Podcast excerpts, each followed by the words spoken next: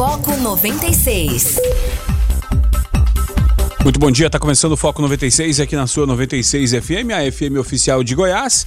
Aqui Rogério Fernandes, nós vamos juntos até às 8 horas da manhã, trazendo notícia e informação para você através da frequência 96.3 FM. Hoje é terça-feira, 19 de maio de 2020. Agora são 6 horas e 6 minutos e o observatório, o observatório não, o foco, né, começando ao vivo para Anápolis, Goiânia, região metropolitana de Goiânia, em torno de Brasília. São mais de 85 cidades que alcançam esse sinal é, limpinho, limpinho da 96 FM e também começando para o Brasil e o mundo através do aplicativo da 96, através das plataformas digitais. Bom dia, obrigado pela audiência, obrigado pela parceria, obrigado pela participação. Você que participa aqui através do WhatsApp, o DDD 62 994 34 2096. Bom dia, Guilherme Verano. Bom dia, Rogério. Bom dia, ouvintes do Foco 96. É isso aí, começando mais um dia, esperando que ele seja abençoado para todos nós em meio a, a dificuldades, mas é claro, a, a fé é, tem que prevalecer em todos os momentos. A gente espera né, que as coisas boas aconteçam e elas vão acontecer sim, eu tenho certeza disso, tá certo? E ajude a gente a fazer aqui o programa Foco 96 até às 8 da manhã. Participe, interaja. Tá certo. Começando então com os principais destaques. É, de hoje, né, nos principais portais de notícia do Brasil. Negócios em crise, governo sanciona com vetos lei que cria crédito para micro e pequenas empresas. Benefício é de 108 mil para microempresas e de 1,4 milhão para pequenas empresas. O presidente vetou carência de oito meses para pagar o empréstimo, né? É, falta de política clara para conter pandemia atrasa a retomada da economia, dizem empresários. Executivos alertam, enquanto ministros caem e Bolsonaro briga com governadores, país perde credibilidade, incerteza aumenta e investimentos são adiados, é a, a opinião dos empresários, né? É, também sai hoje a primeira parcela de 600 reais para os novos aprovados nascidos em janeiro. É, também recebem nessa terça os beneficiários do Bolsa Família com o NIS terminando em dois, né? É, também o Ministério Público investigará se Flávio Bolsonaro foi avisado de operação da PF. Advogado investigado no caso das rachadinhas é suspeito de presenciar vazamento da operação. Também com relação à vacina, né? Corrida científica, empresa anuncia resultados positivos preliminares em teste de vacina. Sem mostrar provas, laboratório diz ter achado anticorpo que bloqueia o vírus, né? Também outra, outra questão, né, com relação a, a, a, a corrida, com relação ao ministro, né, novo ministro da Saúde, vários cotados para o cargo e o pessoal naquela, naquela, naquela agora, naquele momento, né, de avaliar currículos, né, Guilherme Fernando, que é um dos momentos agora de tentar acertar para ver se, se, agora vai, né, Guilherme Verano? O que mais traz destaque para gente? Tá certo, vamos trazer um noticiário internacional aqui. O Trump ameaça suspender verba para a OMS permanentemente. Washington já havia cortado financiamento ao organismo em meados de abril. Ritmo de contágio. A disseminação da Covid-19 ela pode ser até 35 vezes maior sem distanciamento. O estudo analisou um milhão de casos nos Estados Unidos e as principais medidas de isolamento intervenções têm efeito sobre os números. Ainda no exterior, lá em Portugal, a situação é inusitada. O medo de sair às ruas, lá em Portugal, na terrinha, dificulta a volta da rotina pré-pandemia. Fim da quarentena começou no dia 3 com a reabertura de escolas e restaurantes, mas enfrenta resistência, cidadãos com medo de ir para as ruas, tá? E para casos leves, existe agora um equipamento brasileiro que monitora remotamente a oxigenação de pacientes. O oxímetro foi criado para a apneia do sono há cerca de 5 anos. Tá certo? Então, esse é um dos principais destaques para você, ouvinte do Foco 96. Guilherme Verano, há exatos 25 anos, exatos 25 anos, chegava ao rubro-negro, ao Flamengo Edmundo, o animal, uau, para atuar ao lado de Romário e Sávio. É, chegaram para formar o melhor ataque do mundo. Teria sido esse um dos maiores estelionatos futebolísticos da história do Flamengo, Guilherme Verano? Rapaz, ou então uma das maiores expectativas criadas que não, não funcionaram, né? Porque o, o Romário, então, ele vinha de ser o melhor do mundo, né? A Copa de 94, deixou o Barcelona, deixou tudo pela, pelos prazeres do Rio de Janeiro, digamos assim. O Romário poderia ter ido muito mais longe na, na, na carreira em relação a isso. Não, era dedicado aos treinos, mas é claro, ninguém acontece aqui a genialidade dele. É, Edmundo também, é, é claro, né? Com, não vamos colocar os problemas fora de campo, não, né? Vamos colocar dentro de campo também. Muito excelente jogador, um craque de bola. Da mesma forma o Sávio, né? O Sávio canelinha de vidro, né? É, teve no, no Real Madrid durante cinco anos, construiu até uma carreira razoável lá na, na Europa. E todo mundo ficou na expectativa. Puxa vida, Edmundo, Romário e Sávio, né? O trio de ataque ali não tem como, não tem para ninguém, né? O fato é que a coisa é, não engrenou. Existe muito isso, né? Às vezes times com jogadores limitados, vamos colocar o seu Grêmio aqui com o Jardel e o Paulo Nunes, que era bom jogador, mas nunca foi craque, né? A verdade é essa. E se tornou campeão da América. E um trio desse de ataque não conquistou praticamente nada, né? E no ano do centenário do Flamengo, inclusive, né? Se não me engano, é isso mesmo. É, no ano do centenário do Flamengo. Então acontece essas coisas no futebol, né? O tal do encaixe, não deu liga, né? A coisa não funcionou, você cria aquela expectativa e de, de repente a coisa não anda. E esse aí foi um caso clássico, né, rapaz? Como com um ataque desse aí, meu Deus, a coisa simplesmente não funciona. É, Mas chega a ser inacreditável. É, e, foi, e foi o, o, o, problema também do, do Real Madrid, do, do, do, quando iniciou a geração dos Galácticos que era um baita time, mas não, não emplacava, é, né? É, exatamente. Não foi aquela coisa, né? É, Tinha comparado Zidane, com, não, comparado com o Real Madrid de hoje, o Real Madrid de hoje é muito mais eficiente, é competitivo, com né, títulos do que aquele. É, exatamente, porque você, você tem ao mesmo tempo Roberto Carlos, Ronaldo, Beckham, Zidane, puxa vida, né? Que, que coisa fantástica que é daquilo. Ganhou, ganhou muita coisa, mas evidentemente a expectativa criada, né, é, foi maior do que a entrega, né, em termos de, de títulos, né? A fase do Cristiano Ronaldo não que ele não tivesse bons é, é, companheiros, né? mas a referência maior era ele, né? O, aquele Real Madrid, não, ele tinha várias referências importantes de países diferentes do mundo. É, e a questão aí também é, é ter um gestor à altura para comandar tudo isso, né? Coisa que eu até, eu até curiosamente, eu vou atrás aqui de, de ver quem era o técnico da época, porque quem, quem hoje no Brasil teria é, é, pulso, né? Como diz no sul, culhão, né? Para poder chegar e, e administrar, né? É, craques como esse, né? O Brasil, o Flamengo teve que buscar fora o Jesus, né? Que chegou com mão de ferro e, e, e colocou, logicamente, não, não, não, jogadores no nível, né? De, desse trio aqui pelo menos. É porque sempre, né? São gerações diferentes, né? Porque vocês já chegaram consagrados, vamos dizer Justo, assim. justamente. Todo mundo já sabia o que, que eles poderiam é, entregar, digamos assim, né? Mas que, quem, quem na época, né? Enfim, o que, o que mais tu. E não, e até. Você até tá vendo o Luiz Fernando aí? É, não, não, até, até a notícia da época aqui, tem, tem até um recorte de jornal aqui que fala o seguinte: a capa falava o seguinte: olha, é o Globo de 26 de maio de 1900 e 95 fala os bad boys desafinam no rap, né? É, é, fala justamente sobre. Porque eles é, já inventaram, inventaram de cantar também, né? É, justamente, né? Tem, tem toda essa. Não, não bastasse. Não bastasse. Meu Deus, que horror! É, o Luciano fala, no, no, Flamengo, o Romário fez umas boas jogadas incri mais incríveis do futebol. O Amaral deve estar procurando a bola até hoje. O Amaral levou um elástico do Ronaldo. Não, e num espaço assim de... Um palmo. De meio, meio, meio, meio, um palmo, 20 centímetros ali, uma coisa inacreditável ali de fundo. E o goleiro era o Dida, né, se não me engano. Do Corinthians, O goleiro né? do Corinthians, o Dida, goleiro enorme, né? É, o, se bem que o Amaral já, já, já, O Amaral chorava num. A, num, a lágrima chorava num olho e escorria no outro. Mas enfim, é, só, só, assim, jogada nesse nível no Brasil foi só aquele, aquele elástico meio misturado com chaleira, sei lá, que o Ronaldinho, Ronaldinho ex-gaúcho, hoje paraguaio, fez é, em cima do Dunga num Grenal que logo após Vanderlei Luxemburgo chamou para eliminatórias da Copa e ele fez aquele gol contra a Venezuela do olha o que ele é. fez, olha o que ele fez. E, o Dunga parece que não perdoou nunca mais. Não, não, que não levou ele pra Copa. Por conta daquilo, não houve perdão, né?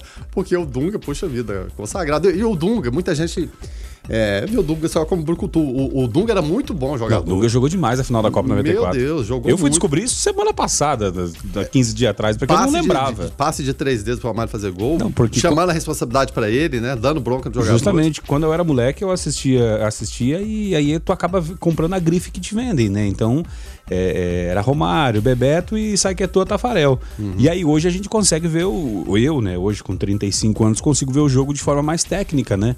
E hoje eu vejo o tanto que jogou Dunga na, naquela, naquela. Assim, eu, eu, te falo que Dunga e Mauro Silva. Isso. Assim, se, se o Brasil do Filipão, do 7 a 1 tivesse Dunga e Mauro Silva, não tinha tomado 7. Podia ter perdido de 2, de 1 empatado, levado para pênalti, mas não tinha tomado aquela sacolada de 7 a 1 Porque é aquela coisa muito importante do futebol que se chama liderança.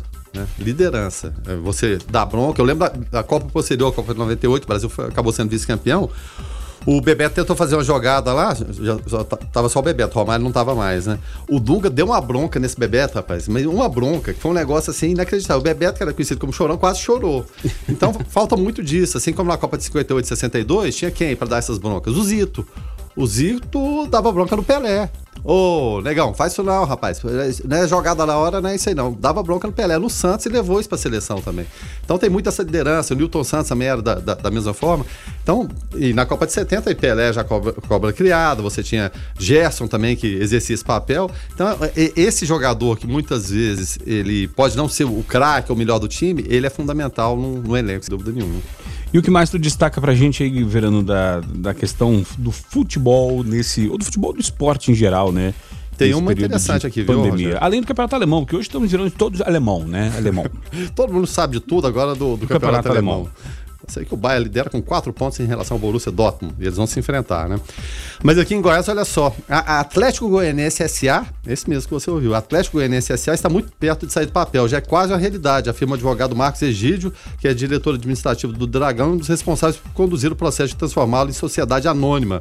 O Marcos Egídio participou do grupo de estudos que elaborou o projeto de lei que implementa o Clube Empresa no Brasil. O texto final já foi aprovado na Câmara dos Deputados e agora está no Senado. Internamente, o Dragão também já se preparou.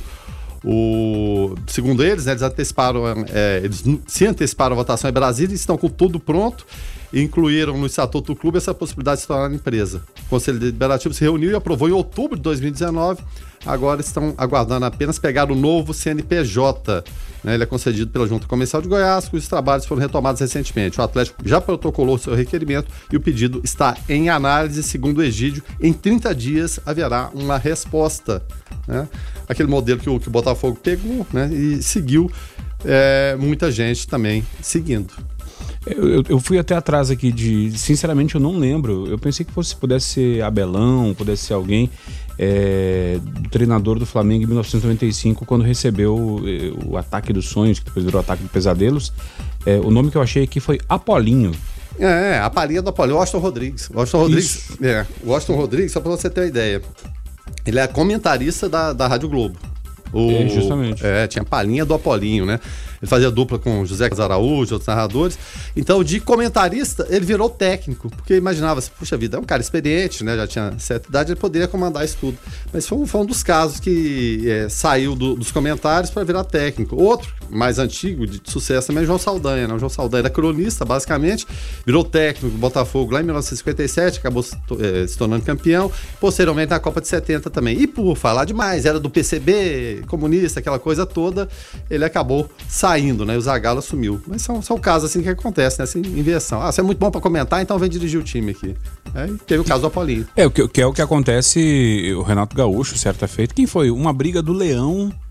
É, do Leão com. Eu vou esquecer agora quem foi quem foi o cronista. E o Leão chegou e falou o seguinte: Pô, se tu, tu saca tanto, por que, que você ganha aí? Vamos supor, é, 4 mil, 40 mil, né, na sua função, por que você não vem ganhar 400 como treinador? Uhum. E aí o pessoal aí ficou, né, deu aquele choque porque justamente aí não a, a, a, o que a gente foi o que a gente estava falando agora, Guilherme Verano, não basta é, entender do, do, do, jogo em si, tem a questão gesta, de, de gestão, né? A questão de gerir esse tanto de craques você saber o que, que, o que, que, o que, que é uma transição, o que, que não é, montar é, taticamente um, um jogo é uma coisa. Agora, é, gerir esse, esse, esse monte de craque, mexer, lidar com o ego desse monte de, de gente é outra história, o buraco é mais embaixo. E aí eu te falo até, né? O Vanderlei Luxemburgo tinha tudo para ser um, um, fenômeno.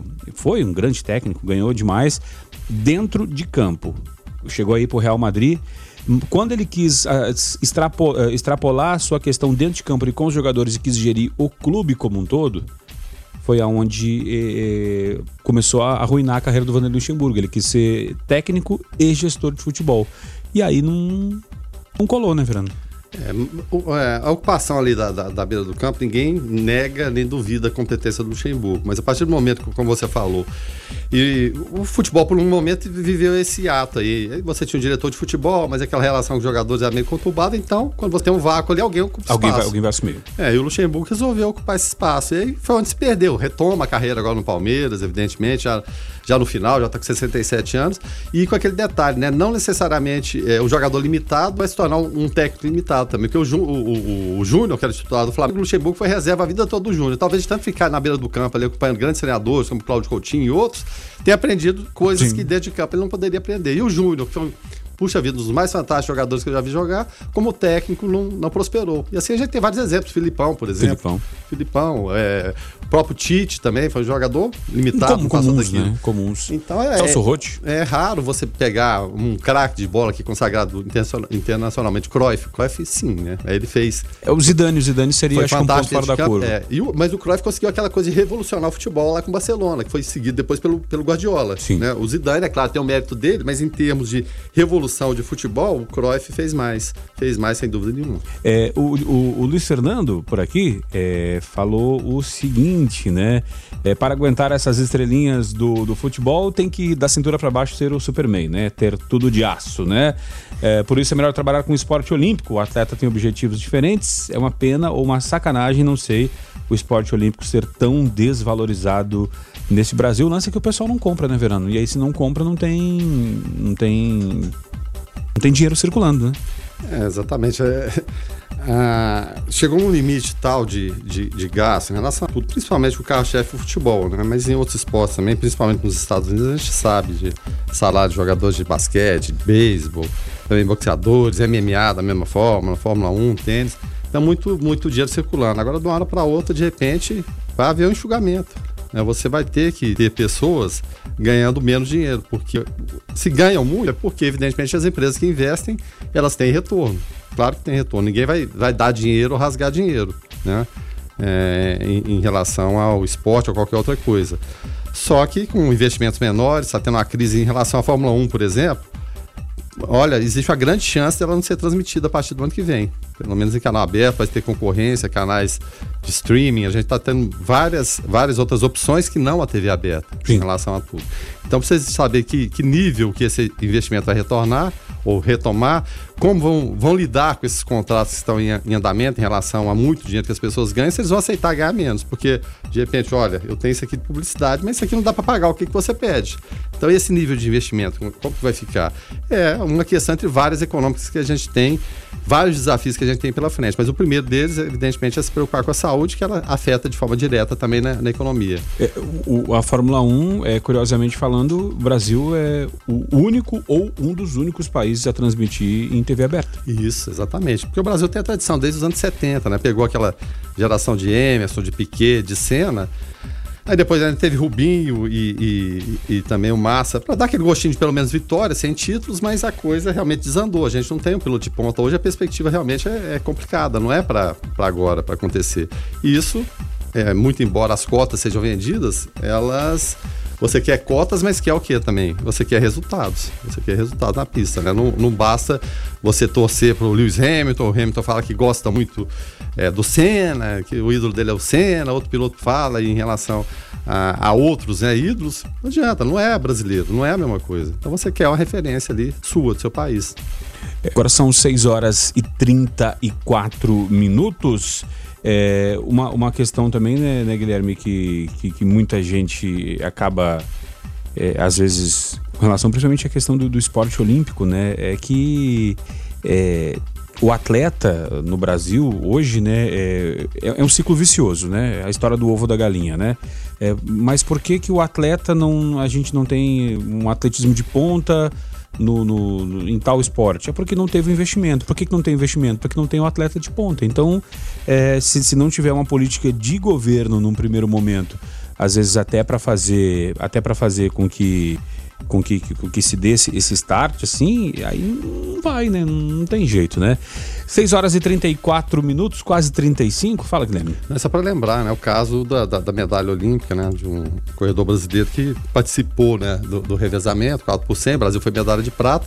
E ali existe o grupo, mas só que os quatro, somente os quatro, né? Que foram do revezamento é, e disputaram a final ganharam medalha. Quando toda equipe tem que participar. Hum. igual, né? Ele citou até exemplo o vôlei, o basquete, todo mundo ganha as medalhas. Ele vai receber agora. Para a mesa do COI, receber 20 agora. Anos, depois, 20 anos, 20 anos depois, depois né? É. 20 anos depois. É, tá certo. É, hoje, 19 de maio, né, é, 2020, é, na data de hoje, Guilherme Verano, nasceu Cacá Diegues, diretor de cinema brasileiro, uh, também Daniel Boaventura, ator e cantor brasileiro, uh, e também Jaime Bonjardim, diretor de televisão, filho da Maísa, né?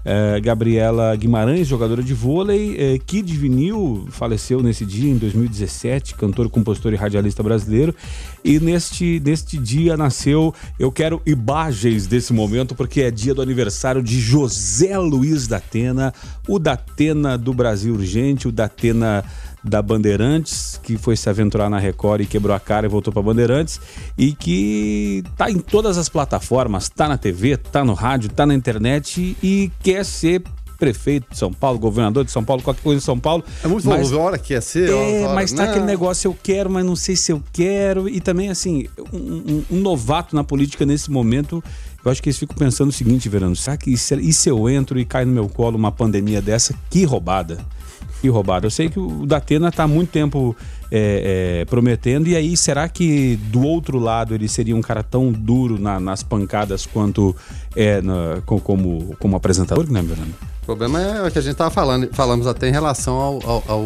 comentarista, né? Uma coisa é o que você fala ali, fica muito fácil. Ah, você, se o técnico fizer isso, mudar aqui, ali, assim, é tranquilo, vai vencer. Todo mundo tem uma fórmula pronta da vitória, né? E o comentário, depois que acontece a coisa, também é muito fácil. Você prever, você fazer, que é, que é difícil, sem dúvida nenhuma. E a gente tem vários exemplos aí, né, de, de pessoas que vieram no meio da comunicação e vão e são engolidos. São engolidos, né? Por mais que você bata o pé, alguns, não, para não se deixar engolir, desistem da carreira, ficam mandato e caem fora. Então, é, o discurso é um. Às vezes ele é muito fácil entendeu? Mas só que a prática do dia a dia, o exercer, o não se deixar levar pelo, pelo sistema, realmente é, é, é muito complicado, Rogério. Essa, essa fórmula me parece que ainda não encontraram, não. Viu? É, assim, lógico, a vaidade o, o, faz querer ir para o poder executivo, né? Mas estrategicamente falando, ir para o legislativo tem como vocês. Mais ou menos como esporte coletivo, né? O time tá todo muito bom, o Flamengo todo muito bom, aí tá o Gabigol meia boca ali, acaba ele indo, acaba ele indo. O Jonathan Cavalcante falando aqui. Tá pensando que a gente só pega o Flamengo como exemplo. Só pega né? o Flamengo como ah. exemplo. mas, mas o que que acontece? É, o jogador acaba sendo carregado pelo restante, né? Comparando com o poder é, é, legislativo. Quando você tá no executivo, é como se fosse um esporte individual. É você e você, você que tem que resolver.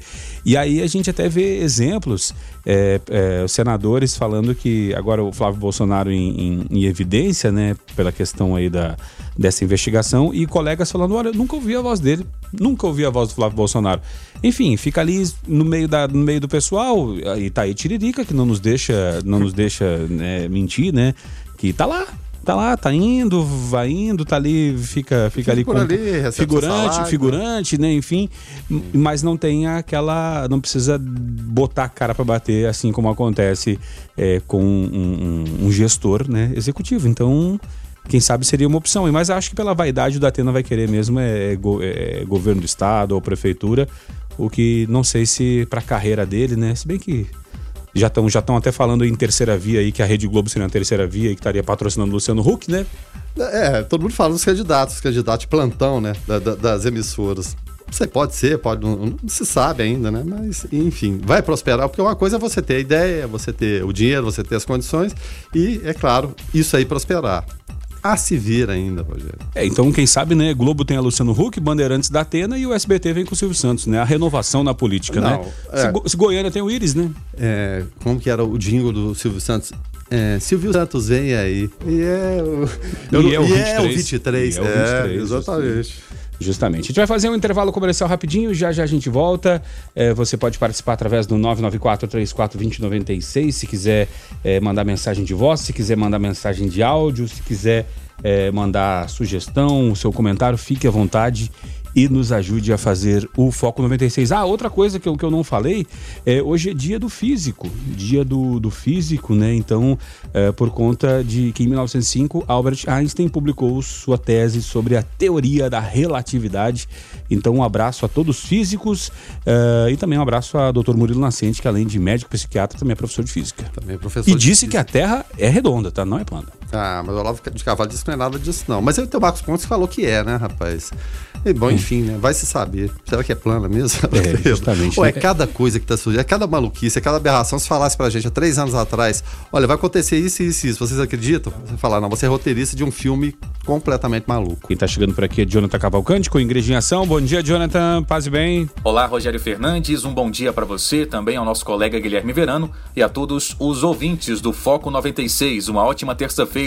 Paz e bem a todos. A Basílica de São Pedro no Vaticano, fechada desde 10 de março, reabriu ao público ontem, segunda-feira, dia 18, com medidas de precaução por causa da pandemia de Covid-19, a doença provocada pelo coronavírus. A reabertura foi feita pelo Papa Francisco, que rezou missa para comemorar o centésimo aniversário de nascimento de João Paulo II. No Twitter, Francisco comemorou o centenário de João Paulo. Ele disse: Nosso pastor na oração, na proximidade ao povo, no amor à justiça que caminha junto com a misericórdia, lembrando a frase do antecessor. Hoje recordamos a grande fé e o exemplo de São João Paulo II. Sentimos ecoar o seu apelo para escancarar as portas a Cristo, a não ter medo. Caminhemos felizes pelas estradas do mundo, seguindo as pegadas dos gigantes que nos precederam. Nunca estamos sozinhos, tuitou Francisco.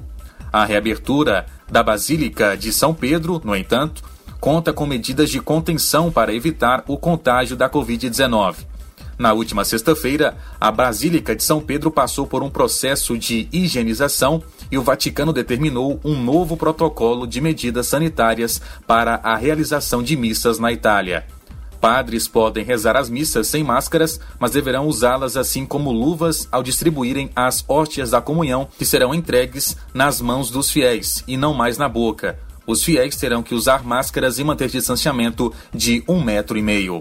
Jonathan Cavalcante para o Igreja em Ação. O que algum tempo era jovem novo, hoje é antigo. E precisamos todos rejuvenescer. E precisamos todos rejuvenescer. E precisamos todos rejuvenescer.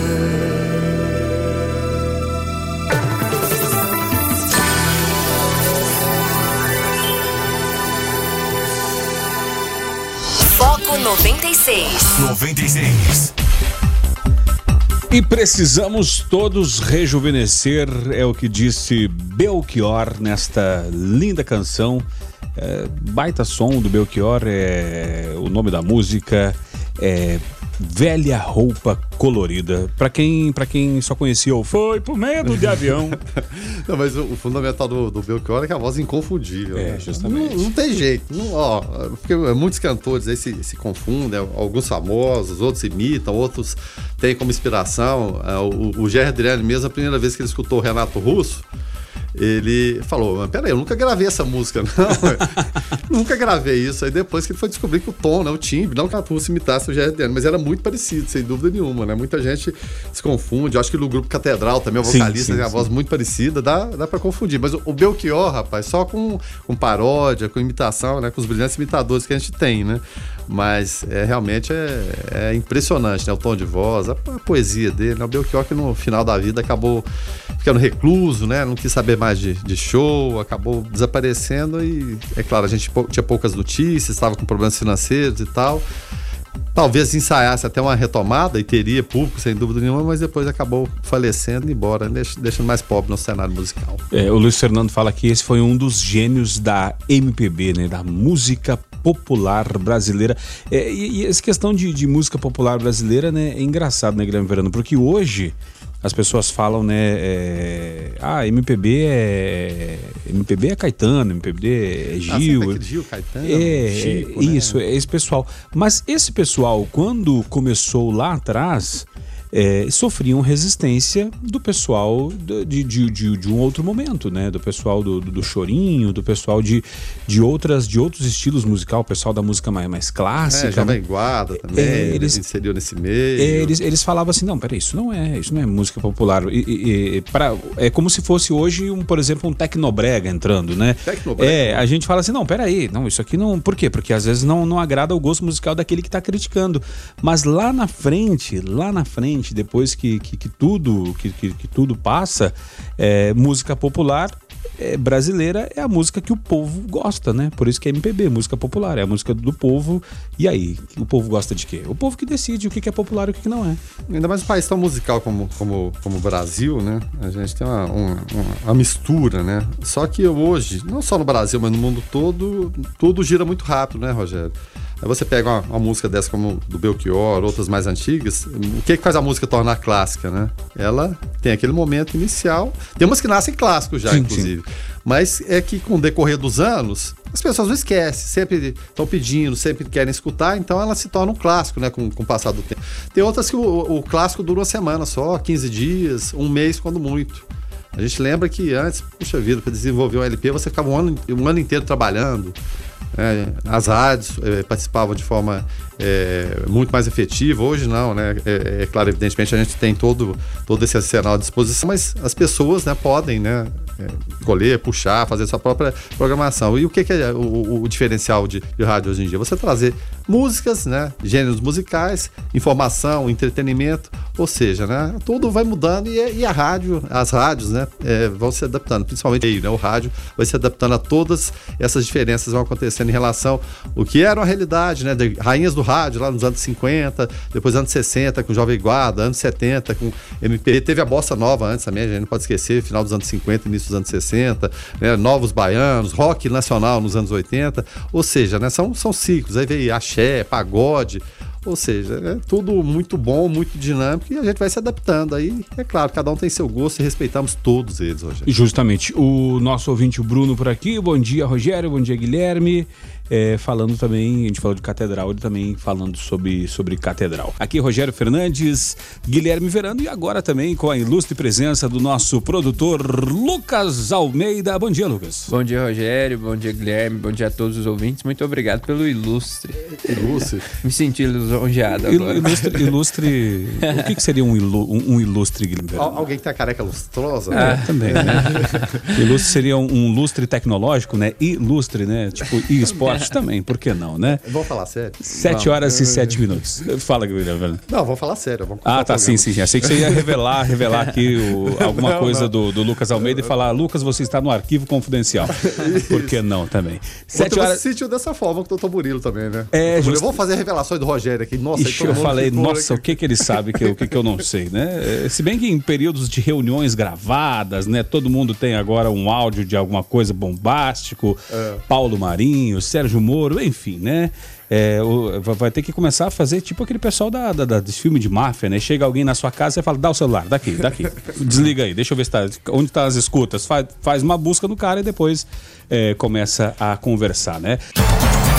Direto ao assunto. A opinião de Carlos Roberto de Souza no Foco 96. Bom dia, Carlos. Bom dia, Rogério. Bom dia, Guilherme Verano. Bom dia a todos os ouvintes do Foco 96. Ó, a, a disputa política e essa corrida pelo poder no Brasil, ela, eh, parece que não, não vai ter fim, não. Por mais que alguns tentam aí mudar o foco, aí é igual a água ladeira abaixo. Difícil de cercar. E nessa novela chamada Brasil, eis que agora surge mais um personagem. O senhor Paulo Marinho, que outrora era aliado do presidente Jair Bolsonaro, inclusive cedeu sua casa para ser o quartel-general do, do então candidato Jair Bolsonaro, agora ele dá um depoimento que estabelece novos contornos à investigação que corre no, Su- no Supremo Tribunal Federal e apura aí se o presidente da República agiu para interferir na Superintendência da Polícia Federal no Rio de Janeiro, ou não. Paulo Marinho disse que Flávio Bolsonaro, de que ele é suplente do Senado Federal, o procurou logo após o segundo turno das eleições de 2018 e afirmou que teve conhecimento antecipado sobre uma operação da Polícia Federal que investiga a prática da rachadinha entre os deputados da ALERJ, da Assembleia Legislativa do Rio de Janeiro, intitulada Operação Furna da Onça, e que iria atingir Fabrício Queiroz, funcionário de seu gabinete, e sua filha, é, funcionária do gabinete do então deputado Jair Bolsonaro. Sem dúvida nenhuma, uma denúncia que precisa ser investigada, mas incendiou tudo. E eu aqui não quero falar sobre o mérito da questão, e muito menos de quem é, é a culpa ou quem está com a verdade. Até porque temos que acreditar que a justiça vai descobrir essa verdade e vai punir os culpados. Mas o que eu quero aqui falar é o seguinte: vamos falar, com, vamos falar com calma e sem paixões, gente. Então tá. Diante de um momento tão delicado que os brasileiros estão enfrentando, e já com um problema muito sério que não é novidade nenhuma para ninguém, que, que é o fato aí do, do, nosso presidente tratar essa pandemia de uma maneira diferente do resto do mundo, é, de sermos o país que mais preocupa o mundo em relação à pandemia, que as nossas fronteiras já estão sendo fechadas, né? Os países vizinhos já estão fechando as fronteiras e as projeções futuras não são otimistas não. Que ainda não temos a consciência que precisamos sim trabalhar, mas também precisamos de nos proteger ao mesmo tempo que necessitamos urgentemente de boas estratégias para voltar a fomentar a economia. Enfim, que precisamos focar em salvar o máximo de vidas brasileiras e tudo isso com muita calma. E precisamos de muita calma e paz para isso. E aí, esse dar visão a esse assunto agora, dar visibilidade maior a esse assunto, eu te pergunto, é, é, esse, esse tipo de visão, esse tipo de contenda, ele vai, nesse momento, contribuir com o quê? Todos, ou a maior parte das autoridades, deveriam era estar focadas e unidas no que realmente é prioridade: o combate a coronavírus. E orientar melhor o nosso povo. É isso que o momento pede. Tudo fora isso só serve para piorar ainda mais esse cenário já tão estressante e deselador que todos os brasileiros enfrentam. E ao invés disso, né, eles preferem dar visibilidade, eles preferem continuar colocando a lenha para engrandecer cada vez mais e para o mundo inteiro, infelizmente, assistir aí até assustados esse total descontrole de incertezas e instabilidades no Brasil. E aí eu, eu sou obrigado a concordar com o ministro Paulo Guedes precisamos agora é deixar nossas diferenças de lado. Estarmos unidos para ficarmos fortes e passarmos aí por essas águas turbulentas chamadas Covid-19. Depois, quando estivermos salvos em terra firme, se não aprendermos nada, né, com essa lição, aí voltemos a agir dessa, desse jeito péssimo, que é essa maneira péssima de fazer política. Então é preciso ter consciência nesse momento dar maior foco, maior visibilidade, maior importância ao que realmente é preciso: a economia e a Covid-19. Ou a Covid-19 e a economia. O resto é resto. Fiquem todos com Deus. Ademã que eu vou em frente de leve. Guilherme Verano, o Carlos abriu o comentário dele falando a respeito da questão da, da furna da onça, né? A questão do Flávio Bolsonaro, Paulo Marinho. Paulo Marinho, potencial candidato a futuro Adriano da Nóbrega, é, já tem atualização né, de ontem para cá com relação a essa questão aí do, da, da operação, Guilherme. Isso, a PF ela vai ouvir os delegados que participaram da Operação Furna da Onça. Que nome singelo, né? Que nome simpático, né? É um, é um cantinho da Assembleia lá do Rio, onde né, a tigrada reunia, né? Para assaltar o, o, o, funcionalismo público, o cidadão, né? Do, de bem do Rio de Janeiro. A operação que foi vazada ao assessor de Flávio Bolsonaro, de acordo com a denúncia do Paulo Marinho. Entre os que serão ouvidos está a delegada Xênia Soares, presidente do inquérito da PF, e os policiais que trabalharam na investigação. Ou seja, aquele desdobramento que a gente falou ontem vai acontecer essa semana em relação ao vídeo do, do ex-ministro Sérgio Moro, se o Celso, o, o, outro o ministro do Supremo, sim, ministro do Supremo Celso Melo vai liberar a íntegra, como que é a defesa do Sérgio Moro, ou apenas questões pontuais, como que é a defesa do presidente Jair Bolsonaro. E resta saber também, em relação a isso aqui, se no bojo da questão Sérgio Moro vai se juntar também a questão Paulo Marinho. A se conferir também, Rogério. E aqui na cidade de Anápolis, senhores, eh, a prefeitura né, lança um, um programa é, gratuito de apoio emocional é, aqui em Anápolis. Né? Pessoas com ansiedade ou medo causados pela pandemia podem procurar o atendimento por telefone. É, Trata-se do O Viva Bem, acolhimento em saúde canal de teleatendimento da Secretaria Municipal de Saúde, a CEMUSA, começa a funcionar em Anápolis hoje, terça-feira, né? Pessoas com ansiedade ou medo causados pela pandemia do novo coronavírus podem procurar o atendimento pelos telefones 62 982. É... Não, não é 82, não. Eu, eu comi o 9 aqui. É 9824 1419, 9 na frente, né? E 9975 8587.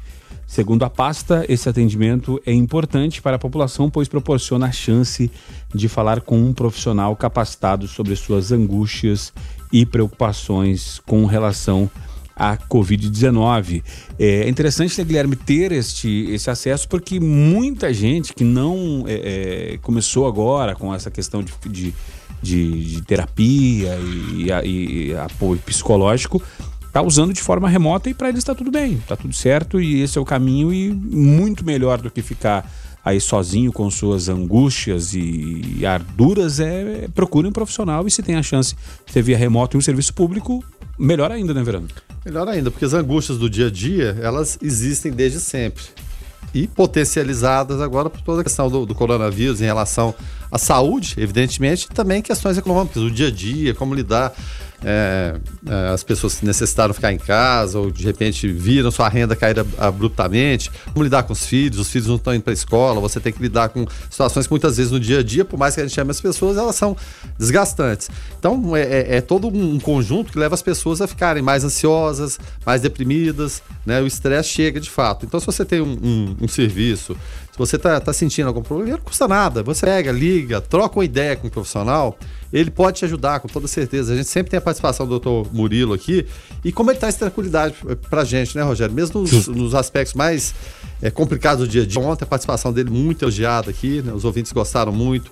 E falam não só, não só sobre problemas, é, é claro, psiquiátricos, né, do, do, dia a dia, como lidar com isso aí, outras questões também, né, que traz para a linguagem comum e tentando entender como funciona a cabeça das pessoas nestes momentos complicados. Então, se você tiver com alguma dificuldade, algum problema e tem o serviço acessível, por que não?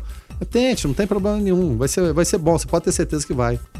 7 horas e 17 minutos e o Brasil registrou 13.140 novos casos do coronavírus nas últimas 24 horas, superando o Reino Unido e chegando à terceira posição no ranking dos países com maior número de infectados pela doença. De acordo com o governo britânico, o Reino Unido tem dois, é, 246, é, 240, mais de 246 mil casos da doença Nessa segunda, o Brasil teve 254, quase 255 mil casos e 16.792 mortes, das quais, das quais 674 foram registradas de domingo para segunda. De acordo com o um ranking divulgado pela Universidade Norte-Americana Johns Hopkins, é, apenas Rússia e Estados Unidos têm mais casos que o Brasil. Na semana passada, o Brasil já havia passado a Itália e a Espanha, que foram epicentros da epidemia na Europa. É, agora, né, Guilherme Verano, estão começando é, é, a ficar no ranking os, os países maiores é, é, e aí é, por conta da, do, tamanho, do tamanho da população, né, é normal que Estados Unidos, Rússia e Brasil estejam nessa ponta desse ranking aí pela população ser muito maior, né? É, a, a, em relação à Rússia tem até uma curiosidade, porque embora seja o maior, maior, país do mundo, a Rússia já chegou a ter mais de 22 milhões de quilômetros quadrados. A área que ela tem hoje é praticamente o dobro do Brasil, só que a população é menor. A Rússia tem cerca de 120 milhões de habitantes, se não me engano. E Vladivostok existe lá, não só no ar. É, exatamente, tá lá, né? Assim como tinha Leningrado e Stalingrado também, mas não existem mais, né? Mudaram de nome, evidentemente. Mas, é, e eu sempre falava aqui, porque havia a questão da, da China. A China, no primeiro momento, ele escondido, né, por questões econômicas econômicas, não seria bem aquilo e tal, atrapalhou a OMS, enfim, é uma conversa que vez por outra o Donald Trump joga e o Xi Jinping ontem pegou e falou: não, não é nada disso, agimos com transparência, mas o fato é que ninguém nunca vai saber, na verdade. Então, por ter a, a, aquela é, aquele resquício ainda de comunismo, aquela coisa toda, imaginou-se que a Rússia e o Vladimir Putin fosse varrer tudo para debaixo do tapete, não seria assim. Então estão revelando os casos, isso aí é efetivo, estão agindo com essa, com essa transparência. Mas é uma população de cerca de 90 milhões de pessoas a menos que o Brasil. Vamos falar, evidentemente, em números uh, absolutos. Os Estados Unidos têm mais de 300 milhões de habitantes, cerca de 350 milhões de habitantes. É muita gente, mas testa muito também. Aí vamos falar em números absolutos, se o Brasil for comparar a população com o número de casos, a Bélgica tem muito mais, tudo bem, a gente entende isso. Mas só que cada vida é importante, a coisa está multiplicando. Existem as subnotificações estimativas né, de vários pesquisadores, vários institutos sérios, não achistas, de eu acho que é isso, aquilo, e teve informação dali. Não, é, é coisa séria. Seria dez vezes menos do que de fato está acontecendo. Enfim, não é para criar alarmismo, mas é para, é, evidentemente, a gente ter que tomar providências. Alguma coisa tem que ser feita. Não podemos nos acostumar, como o próprio doutor Murilo falou ontem, quando a gente tinha mil mortos, estava todo mundo dentro de casa e espantado. Hoje a gente tem 15 mil, partindo para 16 mil, e parece que as pessoas né, vão vendo aquilo ali e deixa de ser chocante. As pessoas enterradas, gente morrendo, depoimentos é, tristes na TV e a vida vai seguindo. Então, o Brasil está tá subindo, né? o pico não chegou ainda. Tem gente que fala que vai ser em junho, tem gente que fala que vai ser somente em julho, e as filas em hospitais aumentando e os leitos desaparecendo. E muita gente roubando dinheiro, vendendo respirador estragado, vendendo e não entregando, vendendo por preço superfaturado. Ou seja, gente que, além de tudo, a, a, além da própria roubalheira em si, é gente cruel, né? a gente tinha que apodrecer na cadeia. Né? Alguns foram presos, né? já foram presos, mas o que a gente espera é que sejam presos e principalmente devolvam o dinheiro que poderia ser investido de uma forma muito melhor na saúde. Nós falamos na, na virada da hora, né, a respeito do governador Ronaldo Caiado, que se reuniu com mais de 30 prefeitos para discutir as medidas de combate ao coronavírus no estado. Vamos ouvir as palavras do prefeito Roberto Naves falando da cidade e das ações adotadas nesse período de pandemia. Quem separou é, este, esta sonora foi o repórter Jonathan Cavalcante. Vamos ouvir. Prefeito de Anápolis, agora é, Roberto Naves falou. Boa noite, governador. Cumprimento todos os demais prefeitos que participam dessa reunião. Ah, gostaria muito de parabenizar o senhor pela atitude que o senhor está tendo, de realmente passar para os prefeitos essa responsabilidade, de tal forma que quem fez o dever de casa vai poder ficar mais vamos dizer, entre aspas, não que seja tranquilo, mas mais confortável. Anápolis, governador, desde que nós assumimos a Prefeitura Municipal de Anápolis, é a única cidade do estado de Goiás que tem uma UPA pediátrica, o senhor esteve aqui na inauguração, coisa de primeiro mundo. Nós criamos cinco centros de referência para poder fazer o atendimento do Covid. Nós implantamos aqui o Zap do Corona, ou seja, através do WhatsApp, através da telemedicina, é possível que o paciente tenha uma porta de entrada, é possível realmente que o paciente faça a sua primeira consulta. Nós já inauguramos um hospital exclusivo para Covid, com leitos de UTI, com leitos de internação. Ah, dentro do nosso projeto, é, nós estamos ampliando aí em 30 leitos o número de leitos de UTI, em 100 leitos de internação em termos de, de enfermaria. Nós fizemos chamamento público, é, montamos e, e, completamos todas as equipes de saúde é, do município de Anápolis. Nós também fomos ao mercado, conseguimos comprar os EPIs necessários, máscaras N95, tudo aquilo que é necessário realmente para dar tranquilidade e fornecer é, o mínimo de segurança para os nossos heróis, que são os profissionais de saúde que estão é, à frente. Ah, tudo isso que eu citei para o senhor é fora de toda a estrutura que a Anápolis tem para atender os municípios da macro-região norte, para atender os municípios da, região, da regional Pirineus toda essa estrutura que eu citei para o senhor, é estrutura bancada 100% pela Fonte 100, 100% pelo, pelo município de Anápolis, ah, sem a tripartite, seja ela do governo federal ou do governo do estado, então são leitos realmente para poder atender a nossa cidade. Ah, a gente vê muitas pessoas comentando a respeito de decreto A, decreto B, decreto C. Eu acho que isso realmente tem dificultado um pouco o entendimento por parte da população como um todo.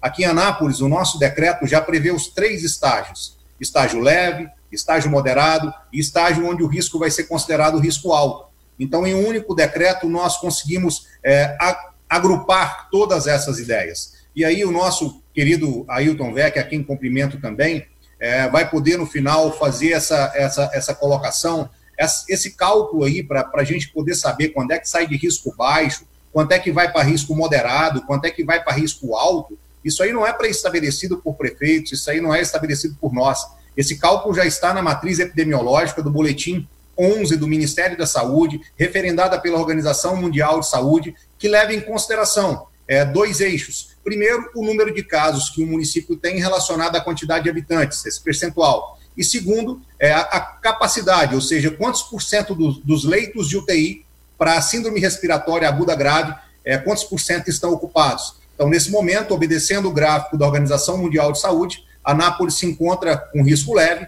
e, naturalmente, a gente não quer que aconteça, mas se acontecer, é, quando passar lá de 21% é, do número de leitos de UTI que nós temos, é, a cidade já evolui para o nível moderado. No nível moderado, nós já temos uma outra situação. Então, nós estamos obedecendo aquilo que realmente está estabelecido é, pelas autoridades e levando em consideração que fizemos o dever de casa, que preparamos a nossa cidade e sempre nós estamos pensando nas pessoas que realmente estão em estado de vulnerabilidade e também estamos pensando naquelas que querem manter o seu emprego. No mais, gostaria de parabenizar o senhor realmente pelo entendimento e por estar dividindo essa responsabilidade com os demais prefeitos. Obrigado, é, prefeito de Anápolis e é, Roberto.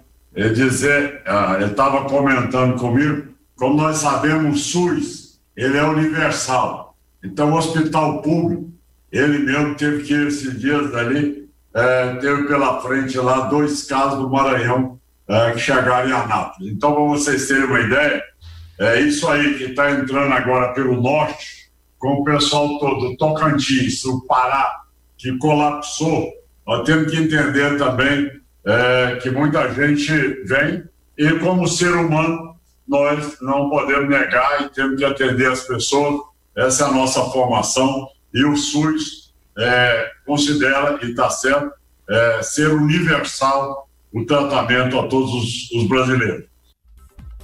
Tá, então a sonora do, da reunião, né, com o governador Ronaldo Caiado, com mais de 30 prefeitos, inclusive é, o prefeito Roberto Naves aqui da cidade de Anápolis, né, que falou sobre as ações adotadas. Aí tu vê, né, Verano, a diferença, né? Ronaldo Caiado falando a respeito, dizendo que o SUS é universal. O prefeito falou aqui é, a respeito da, da, da, da, da estrutura que a Anápolis tem para atender essa região centro-norte. E Ronaldo Caiado, inclusive, falou que, é, por uma questão de humanidade, devemos atender pessoas que, que vêm de outros estados, se assim for possível. Enquanto isso, Ibanez Rocha, é, governador do Distrito Federal, negando atendimento para é, pessoas que moram na região no entorno de Brasília, né? Momento complicado, Virando. É um momento complicado, porque, é, evidentemente, quando você faz dever de casa, puxa vida, tá, tá tranquilo, tá, tá beleza e tal. Mas só que no, o, o, Brasil é enorme, existem vários Brasis dentro do Brasil, né? Todo mundo fala isso o tempo todo, né? É, é até chavão. Então, Tocais, onde a situação tá muito complicada. Maranhão seria o deles, Pará, né? Belém, Manaus também, da mesma forma. E, como o próprio governador Ronaldo Carlos falou, dois pacientes do Maranhão vieram parar aqui então a Anápolis tem, tem as condições hoje, né, de acordo com o prefeito, de atender nossa demanda, ótimo, né? Tem o, o, os níveis lá, né, de moderado, elevado, os riscos que podem acontecer. Agora, e se essa demanda for muito alta e vier de fora e ocupar esses leitos aqui, como que, como, como que ficaria? Como que se comportaria? Porque a preocupação do, do é, secretário de Saúde, Ismael Alexandrino, era em relação a Anápolis o quê? Aquele decreto, né? Sim. Que, que foi é, publicado em, em relação à, à, volta. E a gente vê que nas ruas de Anápolis a, a coisa está realmente muita gente, muita gente circulando. Sempre batemos a questão da máscara, álcool, álcool em gel. Então, tem aquele boletim que todos os dias é, é, é publicado pela prefeitura, cerca de, é, por volta das 17 horas. A gente, pelo menos pelo boletim, viu a situação sob determinado controle. Agora a preocupação é essa, e, e, e os de fora que vêm? Não que não tem que receber, eu concordo plenamente com o governador, com o prefeito, é claro, SUS é universal, você tem que receber, porque se não recebêssemos, deixaríamos de, né, puxa vida, que, que humanidade é essa? Que, né, que cidadão é, seria, cidadãos seríamos nós de não receber as pessoas. E a Anápolis foi até exemplo em relação ao pessoal que veio da China, né, de Wuhan, a base aérea recebeu e tratou.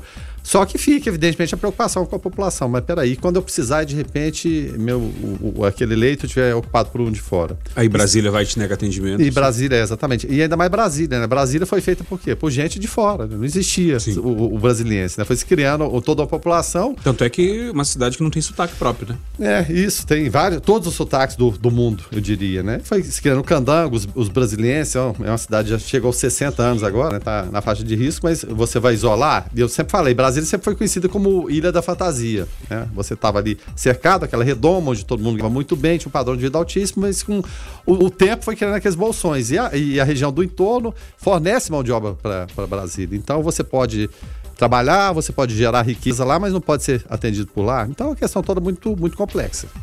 É, com relação ainda a essa questão de, de, de saúde, né? É, o governador Ronaldo Caiado falou ontem o seguinte, durante esse encontro, Ronaldo abriu espaço aos prefeitos para que os mesmos dessem ideias né, para os novos rumos do Estado.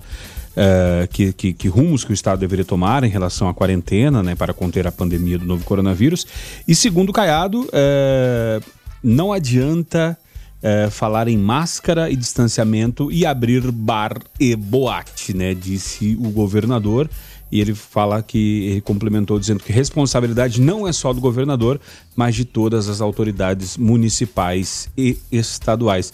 Inclusive, né, foi, foi uma questão de eh, até completando o que disse Guilherme Verano e trazendo essa fala aqui do, eh, do governador, é justamente a, a, responsabilidade de pequenos municípios que por hora podem abrir bares e boates, é, porque não tem não tem casos, mas quando esses casos acontecerem, é, eles vão ser, é, ter que ser é, absorvidos por cidades maiores, né, como Anápolis, Goiânia. Alguém e, vai ter que absorver isso. Justamente. Então, é, é, tem que haver é, essa, essa, essa responsabilidade, porque senão o município acaba sofrendo consequências por conta da responsabilidade de outros. Ainda durante a videoconferência ontem, o governador disse que desistiu de adotar, as medidas que ele desistiu de adotar na última semana atingiriam apenas 32 municípios dos 246 que o estado tem, né?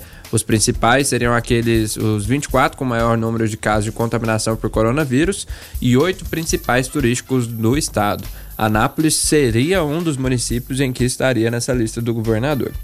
Tá certo. Uh, o ouvinte participando aqui através do 994-34-2096, o Valdeir Santos. Fala aí, Valdeir. Bom dia, pessoal da 96. É, mais uma vez, parabéns pela programação de vocês. E engraçado, nessa né? pandemia veio para mostrar o tanto que o sistema de saúde nosso é frágil, né? E sabe aquele discurso político que vai trabalhar pela saúde? Então, prova mais uma vez que Infelizmente é só conversa, né? é só balela desses políticos. Infelizmente eles entram para roubar, não estou dizendo todos, mas na real situação eu acredito que são quase todos. É, tá aí a prova, né, do que realmente o nosso sistema de saúde é. Não passa de uma criança frágil aí que está apanhando agora. Vamos torcer para que isso termine da melhor forma possível. E não sei se vai ocorrer eleições, mas segue aí um, um questionamento, né? Temos que pensar melhor sobre quem vamos colocar lá dentro. Apesar que isso também prova que não é uma realidade, por mais que a gente pense que está voltando correto, as pessoas estão aí para nos trair, nos sacanear. Essa é uma realidade nua e crua, dói muito, mas estamos aí, vamos vivendo. Abraço a todos aí, uma boa semana aí. Obrigado, Valdeir, pela tua participação aqui através do 994-34-2096. E aqui na cidade de Anápolis, né, enquanto é, todo mundo fazendo a sua parte, né, Guilherme Verano, tudo certo, né, é, os órgãos é, fazendo a sua cota de sacrifício. E enquanto isso, a, a Câmara Municipal de Anápolis, ela é, estabeleceu um teto é, de gratificações é, para cargos comissionados de 25 mil reais, o que é uma cota de sacrifício né, que, os, que o pessoal está fazendo. Né? É, então, é, o que, o que, o, só para o pessoal entender, né? É, a farra foi permitida a partir da portaria 418, assinada por todos os membros uh, da atual mesa diretora, que fixou o máximo de R$ 25.500 para a função gratificada de secretário parlamentar, cargo que é de livre nomeação dos vereadores, a casos em que os vencimentos dos beneficiados uh, mais que dobraram somando a cifra de quase 10 mil no contra-cheque.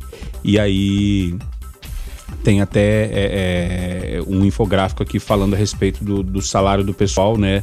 É, de cada gabinete. É, assim, enquanto tem muita gente na fila aí aguardando é, receber os 600 reais do auxílio emergencial, o pessoal aqui passando com, com esse, esse valor assim, é, assim, parabéns, parabéns à Câmara Municipal, né, Guilherme Verano? Rapaz, falar o quê, né? Vou deixar a cargo do ouvinte, é claro que é assunto que a gente vai repercutir. O, pouco é te o tempo é, é, é pouco agora, mas de tarde com, com toda certeza, mas é, que tipo de, de, de, situação é essa? Né? Sempre voltamos lá atrás, quando é exigido das autoridades, e citamos o caso é, da Câmara Federal em relação ao fundo partidário, nem se toca no assunto, vamos deixar para lá, a população tem que ter a cota de sacrifício, ir para fila. Eu até falei aqui do, do, do, dos 600 reais como é, um penduricalho, né? Porque tem tanta gente tem os chamados penduricalhos, falamos dos, dos juízes, dos magistrados, né? do, é, principalmente do judiciário, mas a gente tá, tá vendo aqui também. Vai falar, ah, mas é, é ilegal? Não, não é ilegal, mas nesse momento, esse tipo de situação aqui, convenhamos, realmente não não dá, né? Não dá para engolir. Pega muito mal, porque a cota de sacrifício é de todos. É, o cidadão acorda de madrugada, muitas vezes à meia-noite para a fila para tentar os 600 reais, não consegue, fica ele passando por situações humilhantes. Aí sai na rua, evidentemente todos têm que sair de máscara, né? usar álcool e gel e tudo, mas a gente vê que o sacrifício muitas vezes fica só de um, só de um lado, né? O ônus fica somente de um lado. E o bônus, e no caso a bonificação e gorda, ela vai para muita gente, inclusive aqui em Anápolis, né? Mas o ouvinte, né? O ouvinte acho que vai conseguir falar muito bem disso, né? Além, além da gente, essa total incoerência. Repito aqui, não é legal, evidentemente, mas num momento desse realmente é muito complicado você exigir sacrifício de tantas pessoas, né, de milhões de pessoas no Brasil, no mundo todo, e outras, né, indo além né, do, do que deveria receber, recebendo gratificações. Realmente não dá para entender, Rogério. A gente fica, né, assim, sem a, a exata compreensão do, do que querem. A gente sempre fala relação a eleições estão chegando aí, né, de que forma a gente vai, vai ver os candidatos e sempre valorizamos muito uh, as eleições de, de presidente, de senadores, governadores, né? Mas os mais próximos estão da gente aqui, são os gestores municipais, né? É prefeito, vereador, essa gente que a gente conhece e muitas vezes vê no dia a dia, né? Andando, circulando pelas ruas, seria um momento de questioná-los, né? A respeito disso. É, inclusive, eh, olhando aqui, tem há casos em que o salário é, que a gratificação é duas até três vezes Maior que o, salário. É, o valor é o valor que o salário, né? Então... O impacto mensal é, dessas gratificações para esse tipo de cargo já soma o total de 8, 81 mil. 81 mil. 787 reais aos cofres públicos. É, nesse momento, enfim, né? Cada, cada um. Mas aí, vai, aí o pessoal vai argumentar que. Aí muita gente tá... vai falar agora, estão alugando o, bar, o, alugando a Câmara, aí a gente volta naquela, naquela questão toda de Câmara Municipal, que o prédio está ali até hoje, ninguém. É, a providência não, não é tomada, nada acontece. Realmente é lamentável. A, a reportagem, Rogério, que é exclusiva de um portal de, de aqui de Anápolis, chegou a procurar a assessoria da Câmara Municipal e eles não se manifestaram sobre o assunto, mas que também nós iremos procurá-los. E se quiserem manifestar sobre o assunto, tenho certeza que os microfones daqui vão estar abertos para isso. E o governo, né, avisa, o ministro avisa que o governo estuda adiar o Enem por pelo menos um mês. É, o ministro avisa que estuda né, esse, esse adiamento, a proposta de adiar as provas por pelo menos um mês. O general Luiz Carlos Ramos é, da, da Secretaria de Governo de Jair Bolsonaro entrou em contato né, com o presidente da Câmara dos Deputados, Rodrigo Maia, para comunicar sobre a possibilidade de o governo adiar por pelo menos um mês o Enem deste ano em função da pandemia. Esta é a primeira vez em que o governo federal apresenta uma proposta formal ao legislativo quanto ao futuro da prova marcada para os dias é, 1 e 8 de novembro. Até ontem, mais de 3,5 milhões de alunos já tinham feito as suas inscrições para a avaliação. É, não tem jeito, vai ter que, assim, o cenário seguindo dessa forma vai ter que adiar, né, Verano? É, o, o, o Rogério, não tem outra forma. E, e eu, eu, até falava aqui, muita gente pode pensar que é brincadeira, mas o tom é sério. Se o Weintraub fala uma coisa, segue na direção contrária, que é o, que é o certo. Ele está no processo de fritura também, não sei se chega até lá, não. Não sei se vai chegar a, a, até o final do, do período, não. Evidentemente, como, como vai ser realizado isso aí? Muita gente falando, ah, você tem que seguir os protocolos, evidentemente, de inscrição. O boleto tá lá em casa para me pagar já, 85. Desde dia 28 de maio, tá lá, né? Mas, e aí, de que forma isso vai se dar? Como você vai fazer esse controle todo, sendo que o, o momento atual a gente não sabe nem como vai controlar o que está acontecendo hoje em dia? Fazer projeção para outubro, novembro, então você, evidentemente, tem que ter essa projeção de esticar essa data, de que forma isso vai acontecer. Não sei, mas eles é que, eles é que são, são pagos e muito bem pagos para lidar com essa situação. O fato é que é inviável da forma que está hoje e muito provavelmente será inviável também no final do ano. Então vai ter que, vai ter que esticar essa corda. Não tem jeito, não tem como se adaptar numa situação excepcional. É, inclusive a campanha do governo federal fala que não podemos perder uma geração de trabalhadores, né? Que uma geração de, de, de trabalhadores não pode ser perdida. E, e, por conta de um Enem vai perder uma geração de trabalhadores. É, ah, aí, aí a questão, a questão é justamente essa, né? É, vai perder essa geração ou vai só expor ainda mais este abismo que há entre. Eu não vou falar nem da classe alta, eu vou falar da classe média, porque uma coisa é o aluno de uma escola, é, como temos vários exemplos que, de, de, escolas, como o, Colégio São Francisco, por exemplo, e várias outras, que estão dando toda a estrutura para o aluno poder estudar de casa. Ele está estudando em casa praticamente sem impacto. Não tem o impacto, é, não tem é, o contato social, mas é, a grade curricular, logicamente que nada como estar em sala de aula, mas é, não se perde tanto. Agora, não dá para comparar com um aluno do, do, do ensino público. É, que mal tem. Se, se tiver, eu não, não vou, tiver, eu né? nem falar de internet, eu vou falar de, de, de, de água e energia. Né, e de, de, estruturas mínimas, básicas, né, para poder estudar. Então, é, o Brasil não pode parar, é, é assim, é complicado, né? Rogério, é, ainda que se tenha acesso à internet e que o aluno tenha o interesse de aprender. Eu tenho cinco primos que são todos de escolas estaduais e que a condição socioeconômica é de classe média.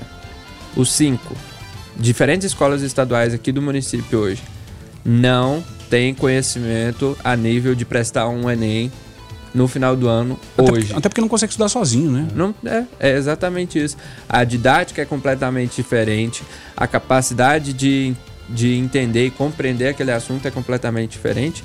E o pai e a mãe, por mais que estejam também dedicados né, a em querer ensiná-los, não foram, não estudaram para isso e não são especialistas no assunto, assim como o professor é. Muitas então, vezes não sabem nem como fazer essa cobrança, né? Como avaliar isso aí. Como avaliar. É. A, a, a mãe ela pode ter todo o esforço, cobrar, mas se o aluno realmente não tiver o interesse, isso também vale do aluno ter o interesse, mas a didática ainda não se mostrou eficaz, como por exemplo, alguns cursos é, têm trabalhado EAD de maneira eficaz, sim, mas a dinâmica do Estado não, é, não tem conhecimento sobre o município. Tá não é válido ainda. É, é, é, um desafio aí para os educadores e gestores do, do nosso país, né? É, dito isso, nós vamos ficando por aqui então. Deixa eu agradecer demais aqui a participação do ouvinte que nos ajudou através do 994 34 2096. É, Lucas Almeida, até amanhã e qualquer novidade tu está atento e apostos aí, né? Sim, é, só uma última participação antes da gente ir embora. O Luiz Fernando lá do Parque Brasília disse o seguinte: sempre nos causa espanto e indignação os abusos e desmandos da, de Câmara Federal do STF e afins, mas colocar na ponta do lápis os vereadores, os custos dos vereadores de 5 mil e tantos do, municípios do Brasil. Por isso sou contra salários para vereadores.